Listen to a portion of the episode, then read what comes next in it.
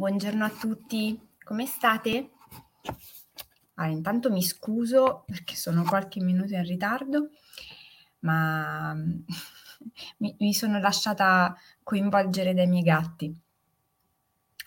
Per chi non lo sapesse, io vivo con quattro bellissimi amici che ovviamente la mattina richiedono le loro attenzioni e quindi a volte mi fanno fare un pochino tardi rispetto all'orario consono della diretta. Benvenuti su Facebook, benvenuti su Instagram, su YouTube.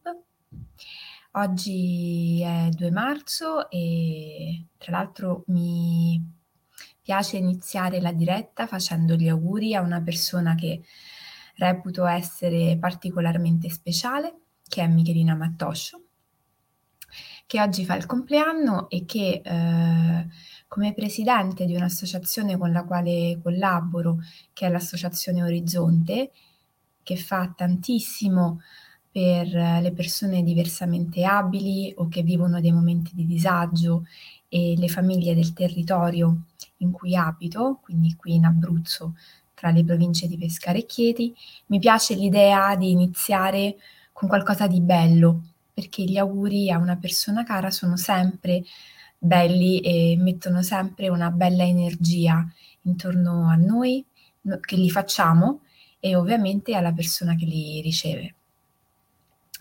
Oggi è il giorno della nostra diretta eh, che parla di storie, di miti, di racconti e di come l'ascolto di un racconto può in qualche modo aiutare ad attivare un processo di trasformazione o sostenere un processo di trasformazione o magari proprio attivarlo nel vero senso della parola.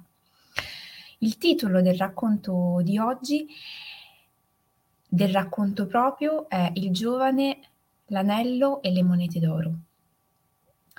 E il tema intorno al quale ci stiamo muovendo è quello dell'autostima e del valore personale, quello che spesso mettiamo in discussione perché ci sembra che gli altri non ci riconoscano ciò che noi valiamo. Quante volte ci succede che magari sul luogo di lavoro, nelle nostre relazioni personali, nei contesti in cui viviamo, ci incontriamo con delle persone che ci rimandano un'immagine di noi stessi in modo più o meno diretto come ad un'immagine che non vale abbastanza, che non è sufficientemente idonea a quella situazione, a quel compito, a quella mansione. Ci rimanda un'immagine, ci rimandano un'immagine eh, inadeguata o che ci fa sentire inadeguati e che ovviamente ci riporta a un'idea di noi eh, come a delle persone che non hanno un sufficiente valore, ehm, non hanno delle idonee abilità e competenze rispetto al compito, alla situazione e questo ovviamente a lungo andare va particolarmente a minare la nostra autostima e il concetto che noi abbiamo di noi stessi. Proviamo dunque a metterci in una posizione comoda a portare l'attenzione sul nostro corpo in modo tale che da sentire la schiena dritta come se un filo la attraversasse dall'osso sacro fin su alla fontanella, sentire le spalle morbide, rilassate, le braccia morbide, iniziare a sentire il nostro respiro. Come fluisce attraverso le narici. Andiamo a sentire i piedi ben radicati al pavimento, se siamo seduti su una sedia, oppure di come i nostri glutei siano ben adagiati sul tappetino o sul cuscino da meditazione. Concediamoci questo tempo per esplorare come stiamo questa mattina, come è andato il risveglio piano piano portiamo sempre di più l'attenzione su di noi, magari anche aiutandoci chiudendo gli occhi o cercando di non guardare un punto ben preciso nella stanza, cercando di rivolgere l'attenzione alla nostra parte più intima. Quello che è importante da questo momento in poi è che ci sia un'attenzione non tanto su ciò che sentiamo fuori attraverso le nostre orecchie, ma piuttosto quello che noi avvertiamo dentro la nostra pancia.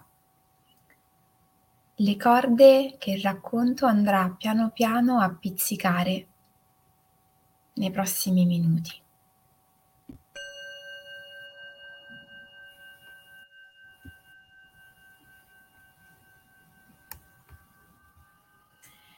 Un giovane un giorno si recò da un famoso maestro zen perché aveva un problema piuttosto importante che lo assillava. Sono venuto qui, maestro, perché mi sento così inutile che non ho proprio più voglia di fare nulla.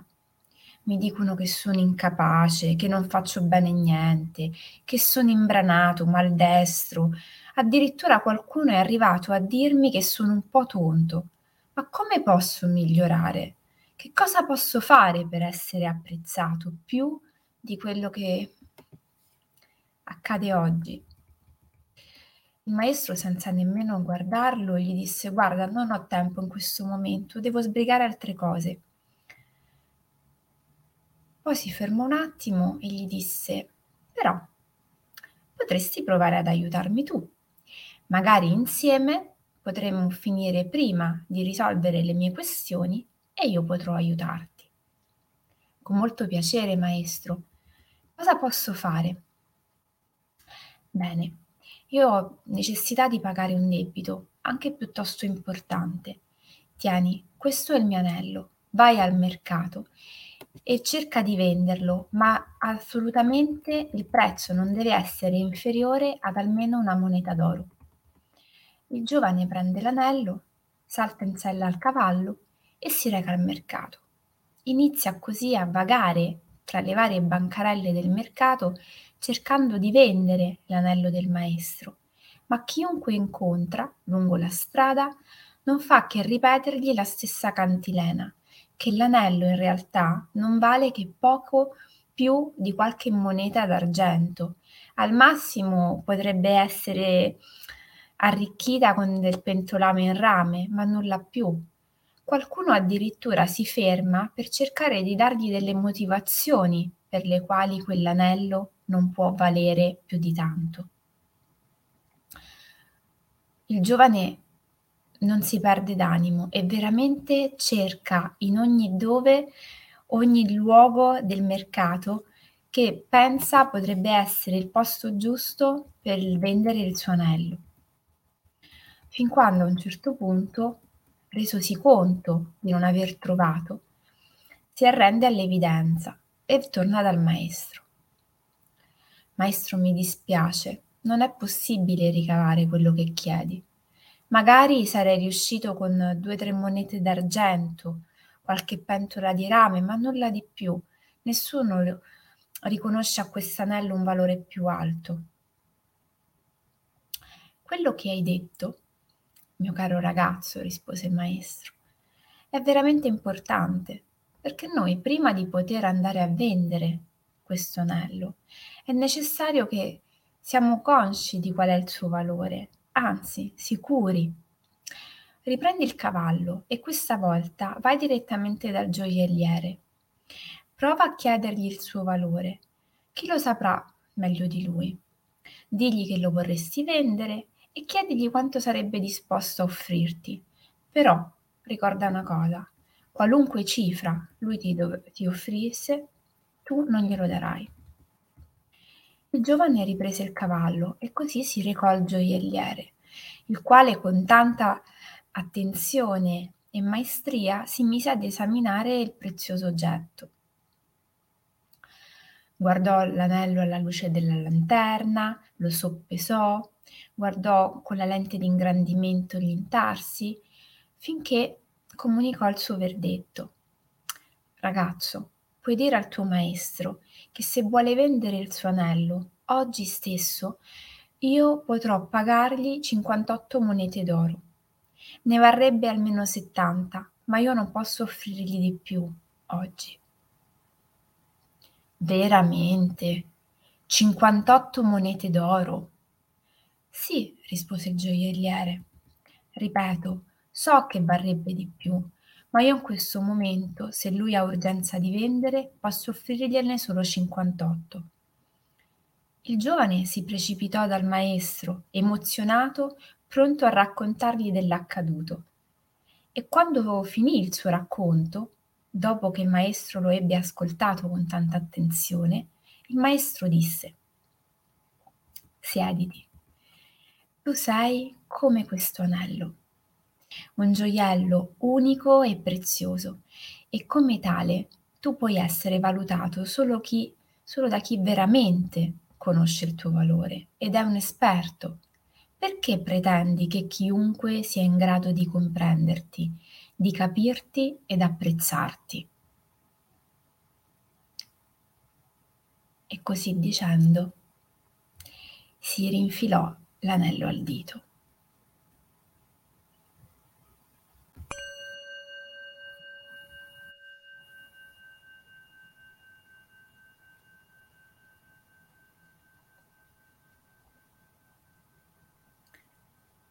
Quante volte ci capita di essere come quel giovane, alla ricerca di conferme,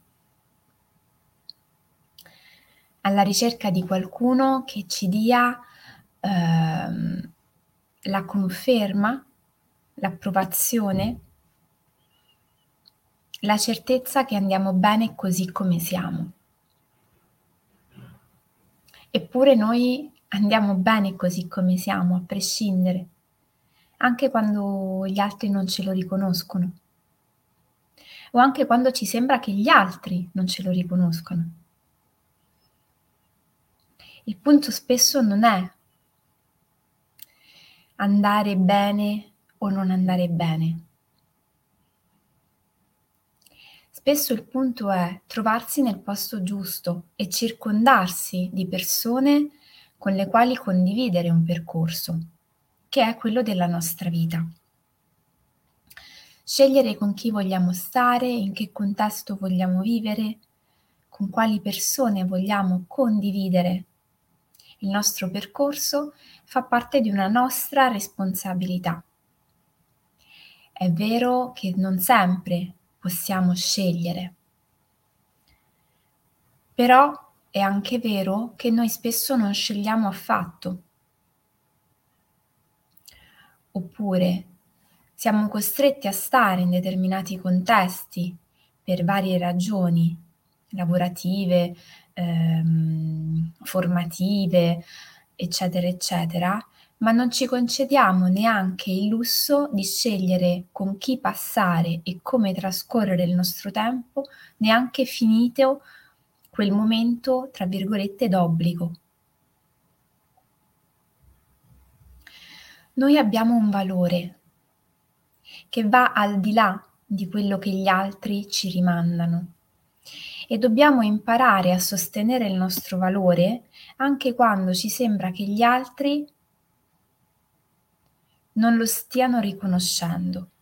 Non perché dobbiamo sentirci presuntuosi o diventare arroganti o sentirci come fuori da qualunque tipo di giudizio, come se niente ci toccasse, ma perché dobbiamo imparare a riconoscere il nostro valore, a prescindere dal giudizio altrui, e a poco a poco ad essere noi stessi in grado di metterlo in discussione per attivare un processo di crescita e di miglioramento. Crescita e miglioramento, non demolizione e ricostruzione, perché spesso noi siamo portati a fare questo tipo di discorso, a mettere in discussione tutto, l'intero sistema, chi siamo, quello che abbiamo fatto dalla notte dei tempi, perché qualcuno magari ci ha fatto notare che abbiamo un difetto, non siamo eh, sufficientemente formati in un determinato contesto, abbiamo fatto un errore, abbiamo fatto uno sbaglio. E noi piuttosto che stare lì, in quel momento, in quel contesto, e mettere in discussione magari un aspetto presente, contestualizzato della nostra persona, piuttosto andiamo a rivedere tutta la nostra storia e andiamo a mettere in discussione e sotto la lente di ingrandimento tutto il nostro vissuto. Ovviamente uscendone spesso particolarmente ehm, a disagio, frustrati, amareggiati, scoraggiati. Proviamo a fare questo esercizio. Intanto a riconoscere chi ha l'esperienza, la competenza, la capacità di saper valutare in, mod- in maniera accurata, adeguata alcune nostre parti, ricordandoci sempre che chi incontriamo nel mondo non ha mai la capacità di ehm, poter giudicare l'intera nostra persona, ma ovviamente avrà le competenze, l'esperienza e la capacità per poter esprimere un suo parere rispetto a una parte di noi. Quella magari che noi gli stiamo proponendo in quel momento, non la nostra totalità. Perché la nostra totalità in realtà è qualcosa che conosciamo o che dovremmo conoscere, ecco perché è tanto importante lavorare per conoscerci, soltanto noi. Quindi solo noi possiamo imparare nel tempo a fare un lavoro di um, autovalutazione e dunque successivamente un lavoro autentico e responsabile di individuazione di quegli aspetti sui quali è importante fare un lavoro. Nessuno ce lo può dire. Nessuno ovviamente ce lo può dire, considerato il fatto che il pubblico di Gocce di Benessere fondamentalmente è un pubblico adulto. Ma per esempio, per tutti coloro che seguono questa rubrica dalla pagina dell'Associazione Bambini e Genitori, quanto è importante trasferire questi concetti ai giovani, agli adolescenti, ai ragazzi di oggi che oscillano tra il sentirsi onnipotenti e quindi privi di qualunque tipo di difetto, di pecca o di mh, mm, eh, aspetti sui quali è necessario lavorare e poi dall'altra parte quanti giovani invece mettono in discussione l'intera loro persona, non si apprezzano né fisicamente né per la loro capacità di interagire con gli altri, perché non si sentono magari adeguati al contesto, brillanti a sufficienza, alla moda.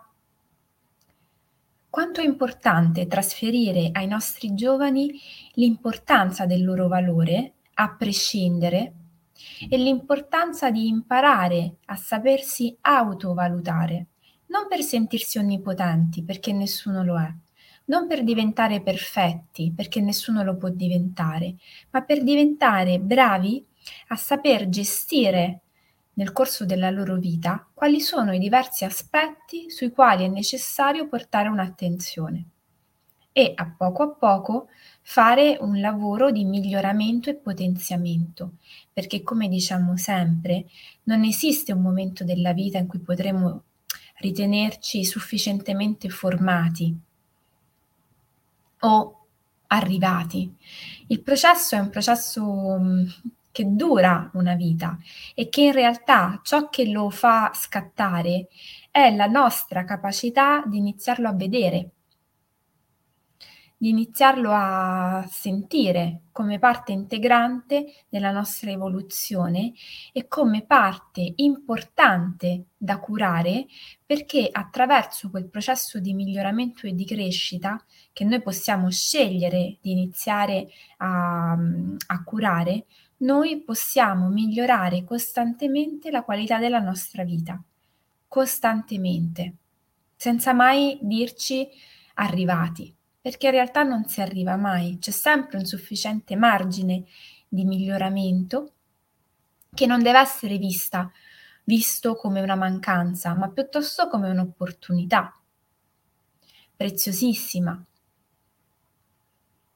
Cosa possiamo portarci a casa dalla diretta di questa mattina? Intanto un'osservazione su quanto questa tematica ci riguardi, su quante volte tendiamo di fronte a una sensazione di inadeguatezza a mettere in discussione tutto piuttosto che una parte di noi, quella coinvolta in quel preciso contesto e momento proviamo a lavorare, no? Per iniziare a prenderci cura di noi e del nostro benessere, anche ridimensionando determinate situazioni che ci creano disagio, anche ridimensionando quel senso di inadeguatezza che spesso avvertiamo e che sentiamo essere così limitante a volte.